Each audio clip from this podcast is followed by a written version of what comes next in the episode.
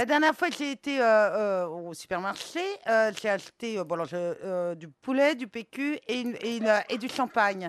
Et le, le mec, c'était un, un- un caissier. Et il me reconnaît. Alors je me, je me pose tout ça, puis il fait Bah alors, Madame Mergot, on va avoir du champagne? Tu sais, les gens, quand ils veulent t'aborder et tout, Bah parce oui. ça passe- Alors je dis Bah oui.